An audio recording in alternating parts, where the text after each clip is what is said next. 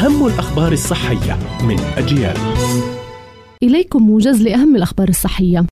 توصلت دراسة صينية حديثة إلى أن الألياف تلعب دورا في تخفيف الصداع ورأى الباحثون أن تناول المزيد من الألياف الغذائية يؤدي إلى انخفاض في حالات الصداع الشديد والصداع النصفي. وتشمل القائمة التالية بعض الأطعمة الأساسية الشائعة الغنية بالألياف كالأفوكادو والشوفان والحمص والتوت والكينوا كما أظهرت الأبحاث العلمية أن الحصول على كمية كافية من الألياف يوميا يعزز صحة الأمعاء ووظيفة المناعة والهضم وتوازن السكر في الدم.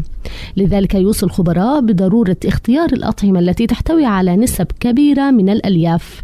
يعد الكركم من التوابل التي لها خصائص مضادة للالتهابات ويمكن أن تساعد في إنقاص الوزن عن طريق تقليل الالتهابات في الجسم. الذي يمكن أن يساهم الالتهاب في زيادة الوزن ويمكن خلط مسحوق الكركم بالماء الدافئ وقليل من السكر أو الليمون.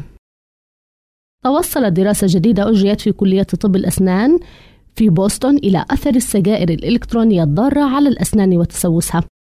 وقد يكون السبب في زيادة الاستخدام السجائر الإلكترونية لخطر تسوس الأسنان هو احتواء السائل اللزج الذي يستخدم في السيجارة الإلكترونية على السكر الذي يلتصق بالأسنان عند استنشاق بخاره عبر الفم.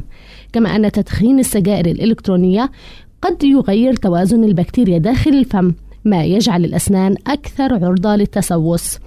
كانت هذه أهم الأخبار الصحية. قرأتها روزانا طه. إلى اللقاء.